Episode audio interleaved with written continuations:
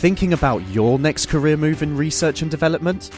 Then it's time to make your move to the UK. The nation that's investing 20 billion pounds in R&D over the next 2 years. The nation that's home to 4 of the world's top research universities.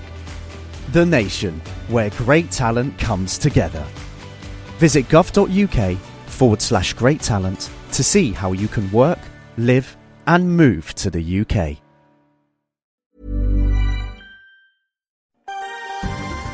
Question of the Week from the Naked Scientists.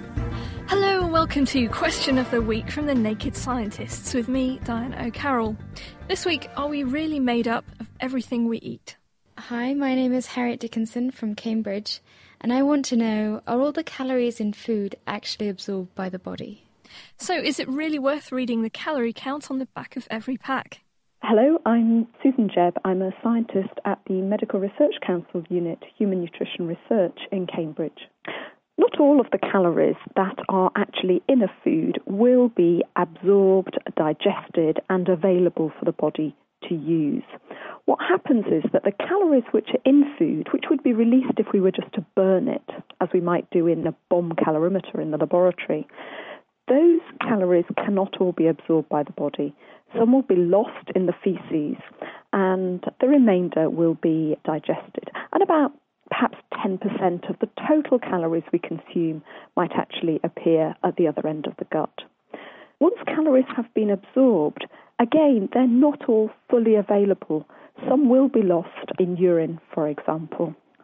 The final loss of calories comes because some of the energy is fermented by the bacteria in the gut, and so it's not available to humans. It's actually burned off by the bacteria that are living inside us. And so the consequence of all of that is that not all the calories that are actually in a food will be available for the body to use, but in fact the losses are proportionally quite small. The calories that you see written on the back of a food pack have already had all of these adjustments made for the amount that will be digested and absorbed.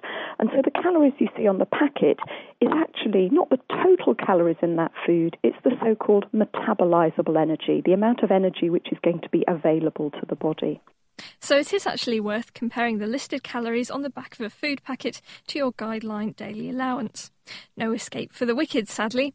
But interestingly, Susan Jebb mentioned that bacteria change the availability of calories in food. And it turns out that different species of bacteria metabolize energy differently. Jeff Gordon from the University of Washington St. Louis found that by moving gut bacteria from fat mice to thin mice made them put on weight and vice versa. And on the forum, Jessica H mentioned that protein can contain calories when it leaves the body, as it's much harder to extract energy from protein than from fat or carbohydrates. Moving from the gut to the mouth now for next week's question. Hi, hello, my name is Paige. I am a student at University of North Texas in the US, and I love the podcast of the Naked Scientist. Now, my question is I've heard that a dog's mouth is cleaner than a human's. And I'm wondering if that's true, or is it that the normal flora of a human is more virulent than a dog's? Thank you. You never know where their mouths have been. Actually, with my dog, you did, but wished you didn't. If you know the answer to this one, then email us with the address chris at thenakedscientists.com or by using the forum at thenakedscientists.com forward slash forum. Question of the Week is part of the Naked Scientists podcast and supported by the EPSRC, the Wellcome Trust, and UK Fast. Look us up online at nakedscientists.com.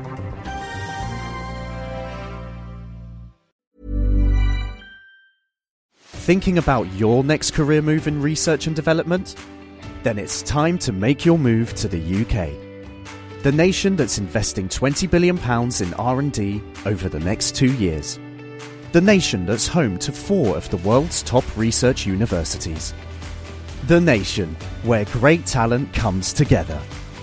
Visit gov.uk forward slash great talent to see how you can work, live, and move to the UK.